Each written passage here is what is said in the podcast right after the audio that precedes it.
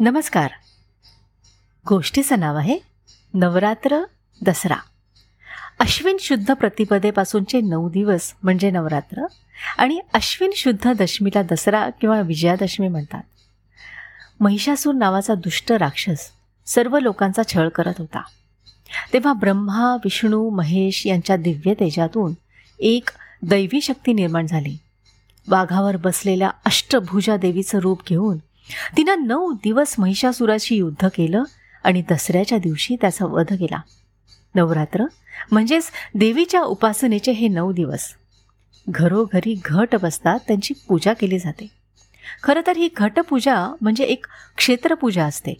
लहानसं चौकोनी शेत करतात त्यात धान्य पेरतात मातीचा एक घट ठेवतात त्याला भोकं पाडून आत दिवा ठेवतात. त्या घटावर फुलांच्या धान्याच्या माळा सोडतात.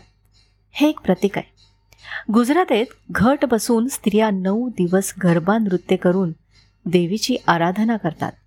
बंगालमध्ये दुर्गा पूजेचा मोठा उत्सव होतो आणि दसऱ्याच्या दिवशी मिरवणुकीनं देवीचं विसर्जन होतं. नवरात्री आणि दसरा हे दिवस ओणम नावाच्या सणाच्या रूपानं केरळात साजरे केले जातात. तिथं कल्पना अशी आहे की वामन अवतारात पाताळात दडपलेला बली.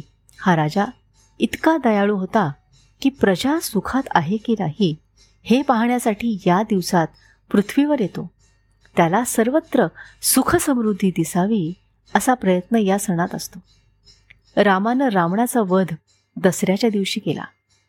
उत्तरेत नऊ दिवस रामलीलेच्या रूपानं रामकथा सादर करतात. दसऱ्याच्या दिवशी रावणाच्या पुतळ्याचं दहन करतात. दसऱ्याच्या दिवशी लहान मुलं पाटीपूजनाच्या रूपानं शारदा देवीचं पूजन करून विद्याभ्यासाला आरंभ करतात. शारदा किंवा सरस्वती ही विद्येची आणि कलेची देवता आहे. तेव्हा या दिवशी पुस्तकं पोथ्या यांच्याबरोबर वाद्यांचीही पूजा करतात. या दिवशी शस्त्रांचीही पूजा करतात.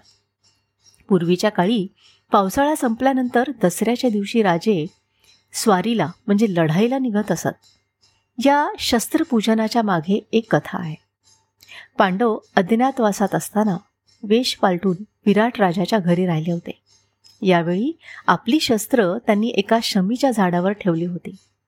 अज्ञातवासाचा कालावधी संपत आलेला असताना कौरवांनी विराटाच्या गायी पळून नेल्या.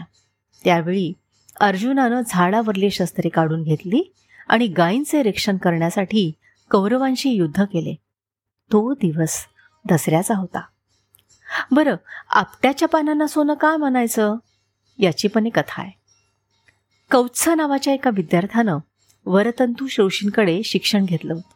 त्या काळी ऋषी जंगलात आश्रम बांधून राहत आणि शिष्य त्यांच्याजवळ राहून सेवा करत शिक्षण घेत आणि शिक्षण संपल्यावर घरी परत जाताना विद्यार्थ्यानं गुरुला गुरुदक्षिणा द्यायची असे. कौत्साचं शिक्षण संपल्यावर त्याने गुरूंना गुरुदक्षिणेबद्दल विचारले. गुरूंनी गुरुदक्षिणा घेण्यास नकार दिला. पण कौत्सानं फारच आग्रह धरला तेव्हा वरतंतू ऋषींनी प्रत्येक विद्येबद्दल एक कोटी अशा हिशोबानं कौत्साला शिकवलेल्या चौदा विद्यांबद्दल चौदा कोटी सुवर्ण मुद्रा मागितल्या. कौत्स हे दान मागण्यासाठी रघुराजाकडे गेला. पण राजानं नुकताच विश्वजित नावाचा यज्ञ केला होता. विश्वजित यज्ञानंतर सर्वस्वाचं दान करायचं असतं. त्यामुळं राजाचा खजिना रिकामा झाला होता. मग राजानं कौत्साकडून तीन दिवसांची मुदत मागून घेतली. राजानं ठरवलं की इंद्रावर स्वारी करायची आणि त्याला जिंकून त्याच्याकडून सुवर्ण मुद्रा घ्यायच्या. इंद्राला रघुराजाचा पराक्रम माहीत होता.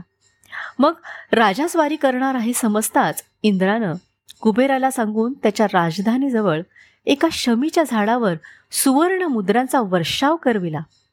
रघुराजानं कौत्साला त्या सुवर्ण मुद्रा घेऊन जायला सांगितली. कौत्स सुवर्ण मुद्रा घेऊन वरतंतू ऋषींकडे गेला.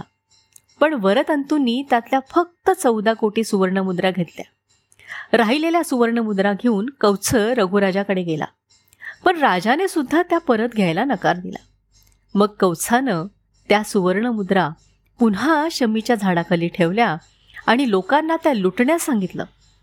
तो दिवस दसऱ्याचा होता. म्हणून आपण दसऱ्याला शमीची आणि शमी नसेल तर अश्मंतक म्हणजे आपट्याची पानं एकमेकांना देतो. असा हा दसऱ्याचा दिवस साडेतीन मुहूर्तांपैकी एक मानला जातो आणि या नवरात्राच्या आणि दसऱ्याच्या अनेक कथा आहेत ज्या आपण आज ऐकल्या. धन्यवाद.